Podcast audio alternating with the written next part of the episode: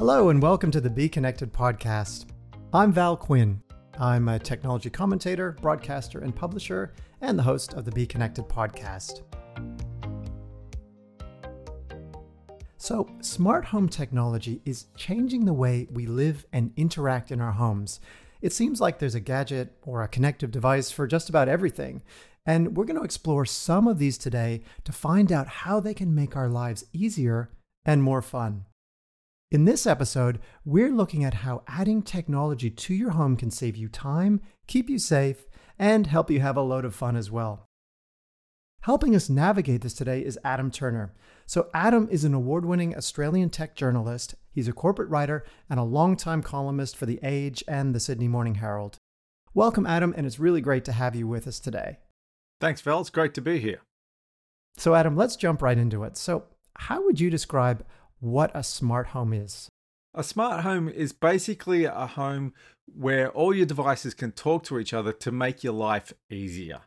Now, at its most basic, it's I guess what you call a connected home. So you can control things remotely. You might be able to turn your lights on and off or turn your air conditioner on and off. And usually you do that from your smartphone. And it's pretty easy to set up. But an actual smart home is when you go a bit further. And not only can you turn those things on and off but this home can make decisions for itself. It's almost like your smart home is your smart digital butler that bosses all your appliances around for you and makes some smart decisions. Right i see. So it's really not just about these devices being connected. It's actually that there's some some thinking or some intelligence behind them to maybe predict the things that you want or to help you out and make things a little more easier I think so. If you want to call it really a smart home and not just a connected home or an automated home, then yeah, I think there needs to be some element of it making decisions for you. It deciding, hey, it's getting a bit hot and you're going to be home from work soon. I'm going to turn on the air conditioner, that sort of stuff. Right, I see. Well, that makes sense. And I think that, like, for many Australians across all generations, our new normal means, you know, an increasing interaction with technology in our everyday lives. And there's really a growing interest in smart home technologies that can make our lives more convenient too. So, what would you say are some examples of technologies and products that can make our lives easier, but also to, you know, even help us have some fun? Well, smart lights tend to be uh, an easy one because they're easy to install. You don't need to rewire anything. You basically just screw out your existing light bulbs, screw in or You know, you've got to make sure you got the right connectors. But you know, you pull out your old light bulbs, put in your new light bulbs, uh, put the app on your phone, set them up, and they're good to go. And one of the nice things about that is, like all smart home devices, usually you can control from your phone, but the easier way to do it is control them from a smart speaker. You get a Google or an Amazon or an Apple speaker, and you can just talk to that and say, turn the lights on and turn the lights off. And that's great just if you're got your hands full, you go into the kitchen in the evening, you want to make a cup of tea and make some supper, and you want to turn the lights on and off, you're carrying out a tray of drinks, you just say, Hey, smart speaker, and I won't say its name because I don't want to trigger anybody's smart speakers off, but hey, smart speaker, turn the lights off.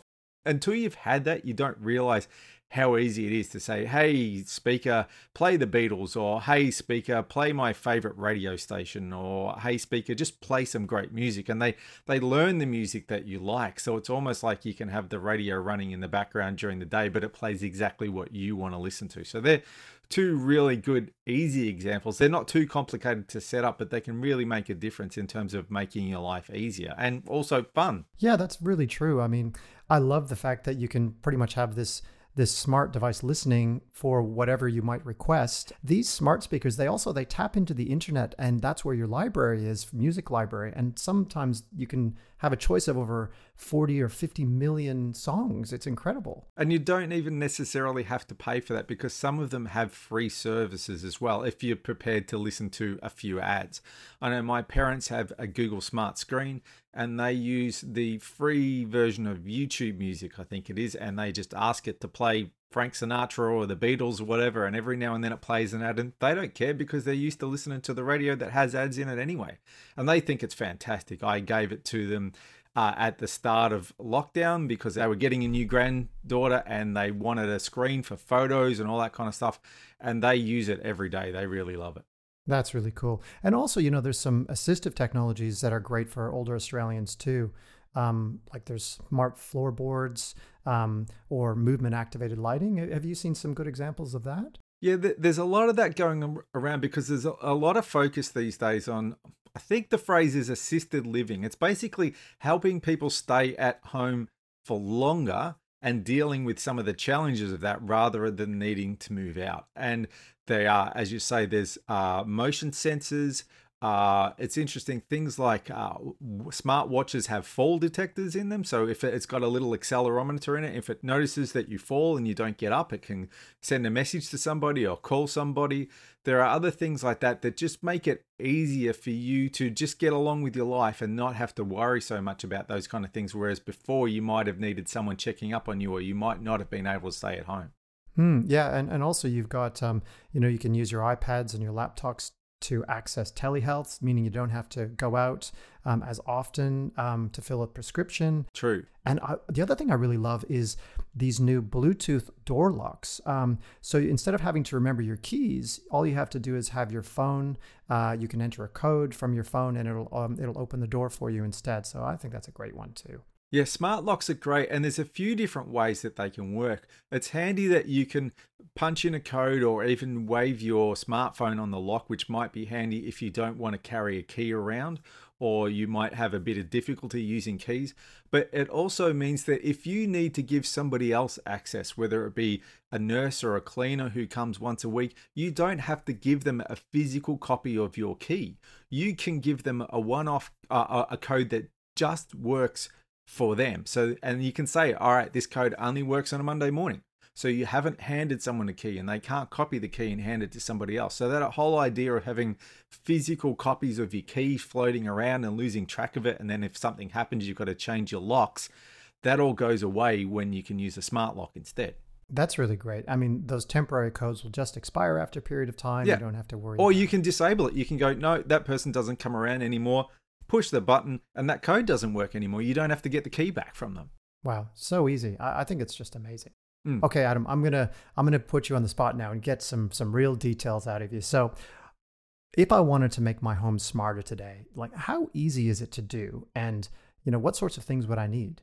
I would probably start with a smart speaker that has a smart assistant on it. And it gets a little bit tricky because there's three main options. There's the Google one, the Amazon one, and the Apple one. And it kind of comes down to what phone you have and what devices you already use. If you've got an Apple phone and you tend to use Apple devices, I'd lean towards the Apple one, which runs Siri that you might already know on your Apple devices.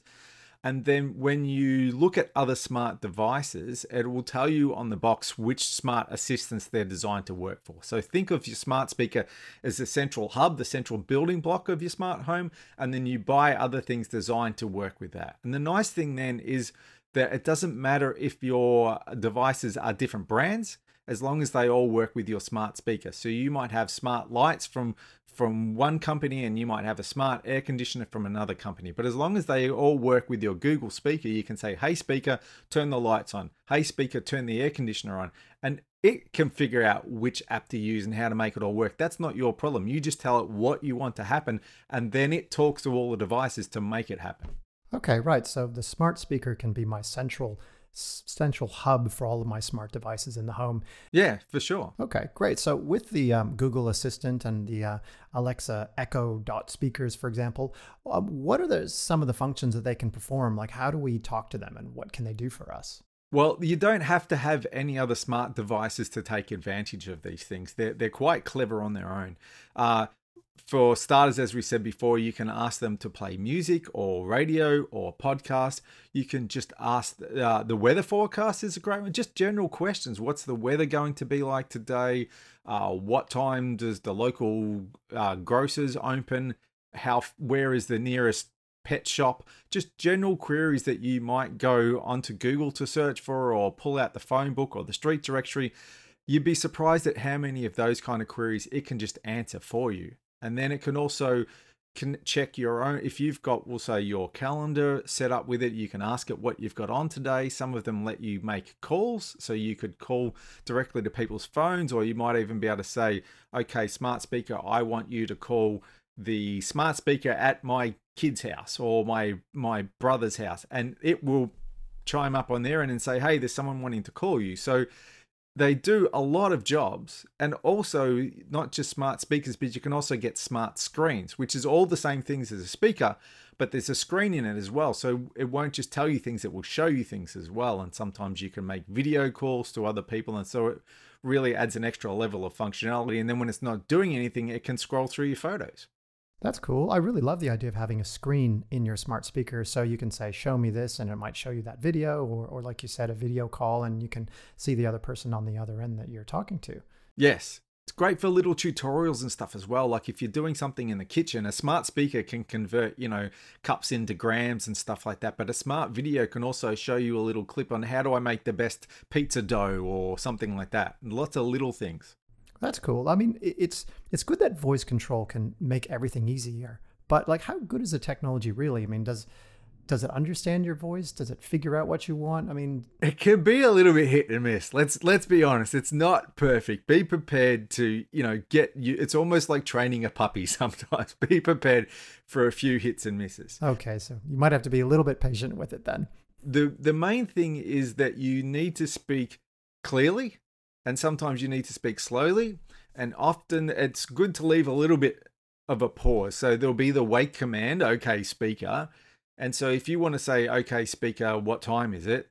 I wouldn't say, okay, speaker, what time is it? I'd say, okay, speaker, what time is it? And just giving it that little pause to tell the difference between, hey, I want you to wake up and I want you to do something makes a difference. They use what's called natural language processing. So you don't have to remember very specific commands. You can ask it 10 different ways what's the weather going to be like today? And it will kind of figure out what you mean and tell you. But you might find that there's a certain way of phrasing it that works better than others. So keep that in, like you learn what it likes mm. and keep it simple.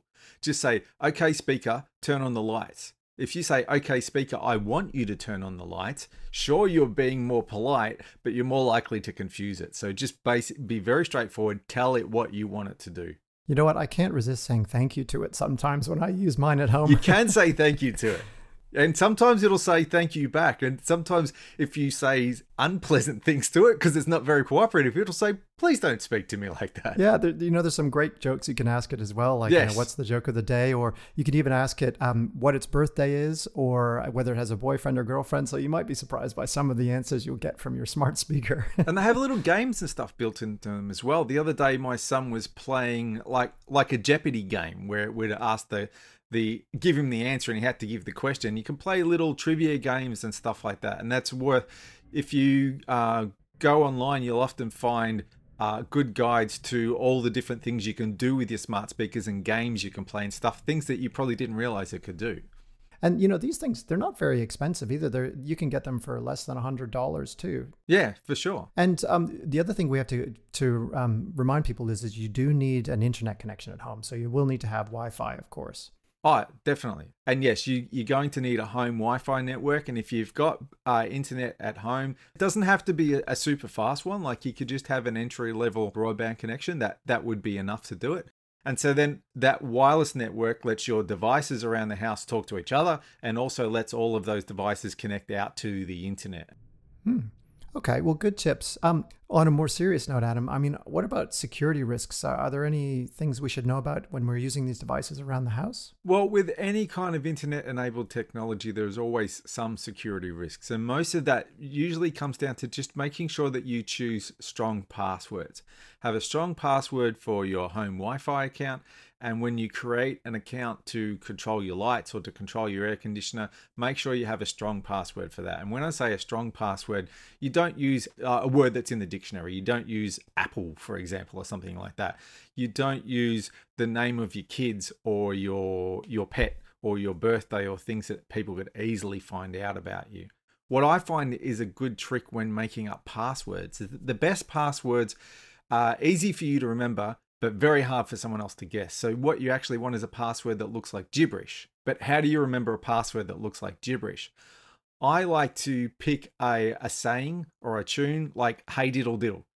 Take the first letter from every word, and that becomes your password. And then you might make some letters in uppercase and lowercase, throw in a few numbers, a few symbols. What you're left with looks like gibberish, but it's very easy for you to remember remember if you sort of sing along under your breath as you type it in and i find that's a good way to get long and complicated passwords that no one's ever going to guess, but you won't forget. Yeah, so long and complicated passwords will keep us safe. Uh, and there's more info about how to keep strong passwords on our advanced online security course on the Be Connected website. Make sure to uh, check out the link that's in our show notes as well.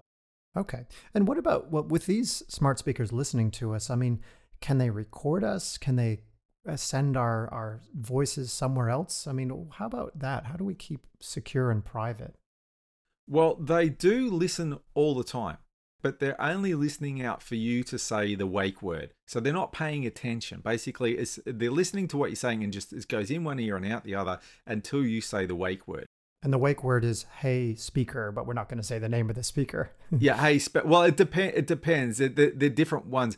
The Amazon one I find is the most awkward because it's only one word. The name of the speaker wakes it up, so it's easy for it to mishear something else. Whereas the Apple ones and the Google ones, you need to say "Hey" or whatever, and then the name, so you're a bit less likely to trigger it off by mistake. Okay, and so when when it's listening, so it's only listening for that wake word. Yes. And then once it hears it, then it switches on and starts to record your voice.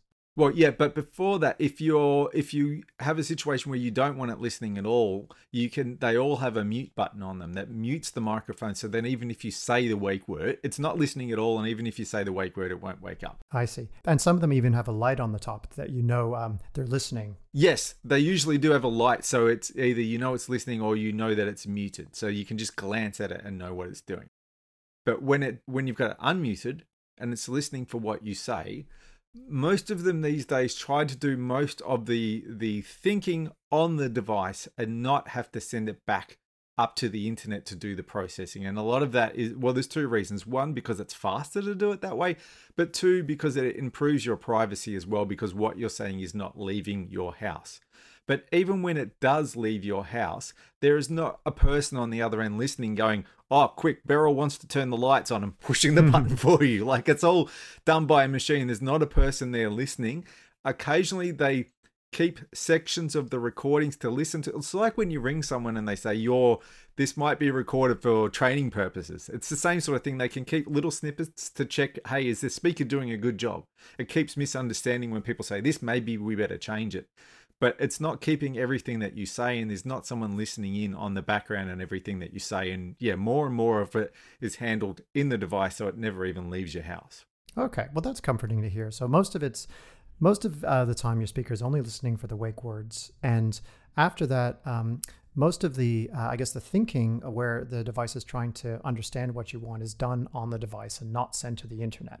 But in the cases where your voice is recorded and sent to the internet there's not really a person there listening in on you. No, and often they would be anonymized as well. If they were studying it for accuracy, they don't have your name and address next to it. They don't know who you are. They're just trying to tell whether or not the speaker actually did a good job of of uh, fulfilling your request. Right. Okay, well that's that's great.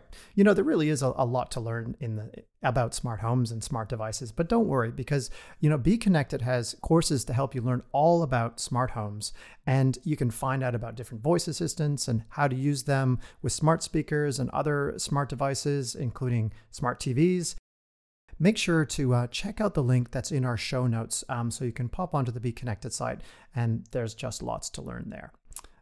Okay, well, next up, I wear a smartwatch to keep me connected, but these can also be used to do all sorts of things like turning on the lights or to reminding us to take medication or counting our steps.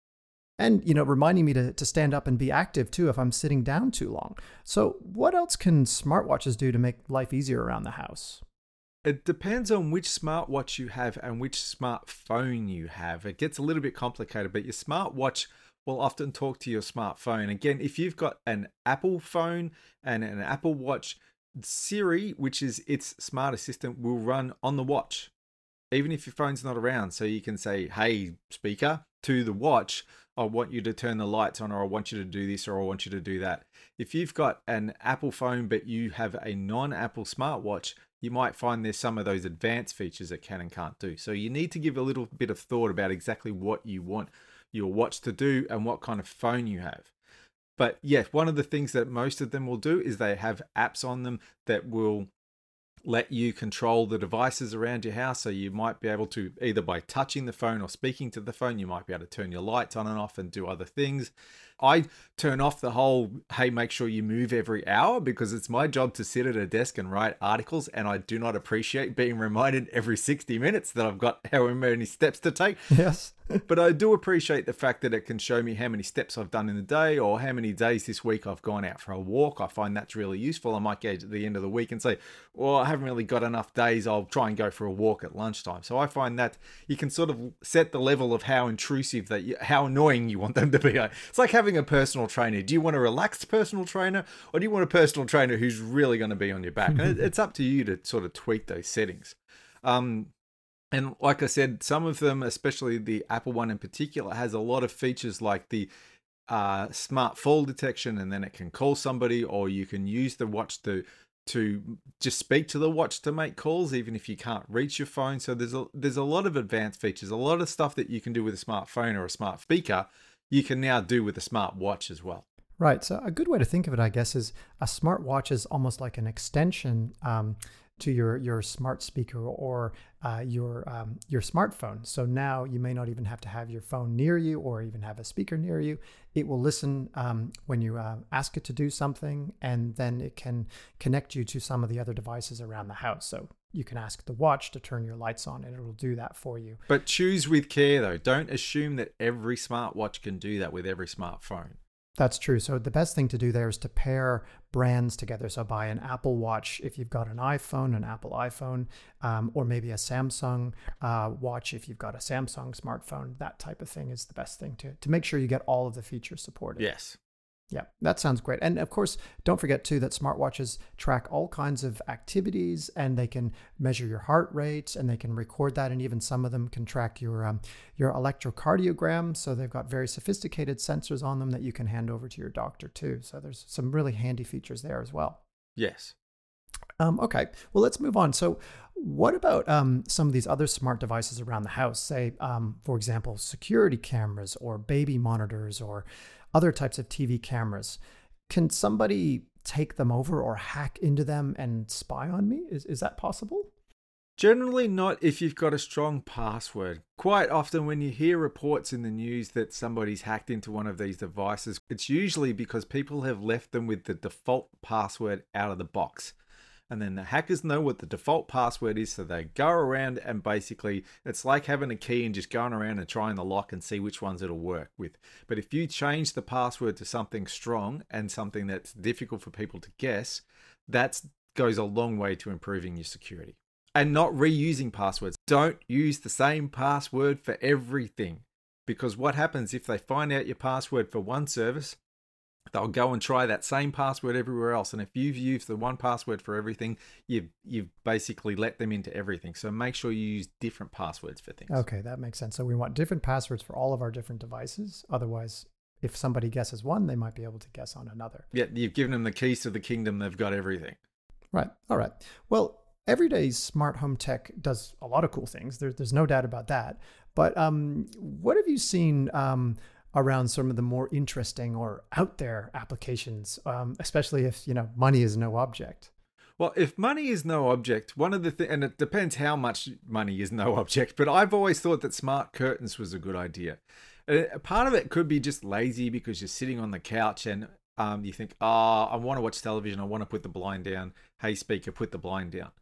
But smart curtains and smart windows as well are great because you think about it, especially uh, depending on the size of your house during the summer or the winter, you spend a lot of the day going around going, oh, the sun's on that side of the house now. I better pull the blinds down or I'm going to open the windows, but now I'm going to go and close the windows because I'm going to turn the heater or the air conditioning on. And it's a very manual process moving around the house. Having being able to say to your speaker, okay, I want you to close those windows or I want you to put that blind up or put that blind down is great. But like we said earlier, a real smart home can make some of those decisions for you. It can say, okay, well, it's it's summer, it's three o'clock in the afternoon. The temperature is above 25 degrees. I'm going to put down the blinds on the, the north side of the house because I know it's going to start to get hot and you don't even have to worry about it. It'll do it all by itself. Mm, I love that. It's like mm. having an invisible caretaker. They're thinking about these things for you. Exactly. Um, what about other things like um, like a smart washing machine? Do they help? The bigger the appliance and the more important it is, the more I think you should worry about whether it does the job you've bought it to do and less about the smart features. Hmm. To be honest, like an air, if you're buying an air conditioner or a dishwasher or a washing machine, the kind of thing that you want to last five, ten years or whatever and get good value out of, make sure it does the job you want it to do. Don't buy a fridge just because it's a smart fridge and then figure out it doesn't actually have enough shelves in it. Yeah. I mean, with a smart washing machine, the smart features um, usually mean that it connects to the internet. And that means you can control it from an app on your phone. So it can notify you when a, a washing cycle is done, when you're not near it. The other thing that's kind of handy is they use artificial intelligence to learn what you do, and then they make it so the menu is reorganized to have the stuff that you do most up at the top. That's another feature that I've seen with a smart washer to help your life, you know, get a little bit easier. I like the idea about the remote control and it telling you when it's finished, but also you can set these things to start at certain times, which might be particularly helpful if you've got solar on your house. So you're trying to use the power during the day when it's coming for free from the sun and not at night. You put everything in it the night before, you tell it to come on when the sun comes up, and then it sends you a message at lunchtime when it's done. Yeah. An example I've seen is uh, a house that has both smart automatic window washers. So it has a lot of big glass windows, and these little window washers will go out and clean the outside windows. And also uh, a smart robotic mower, which will go out and cut the lawn. And they're all set on schedules um, and managed through an app. Um, so basically, yeah, you, you just don't have to worry about cleaning the windows or mowing the lawn. And they're great examples, as you said before, of jobs that as you get a bit older, you might find harder to take care of yourself. And so it makes it easier for you to stay at home and still be able to do the things you want to do because you don't have to worry about those little things. Well, that's that's true. I mean, all of this technology is great and everything, but what happens if something does go wrong? Like, can I get locked out of my home if I forget a password or I, I don't pay the internet bill? Like, what could happen here? Well, smart locks always, okay, maybe not always, often, and I this is where you've got to check the description on the box, but smart locks tend to come with a, a, physical key as a backup or some other way to get in, so you cannot get locked out. But they are the good kinds of questions that you should be asking when you look at this technology. How how am I going to use it? What do I need it for? And what what do I do if it doesn't let me do the job? And most of the time, if a smart speaker won't play music, that's not the end of the world.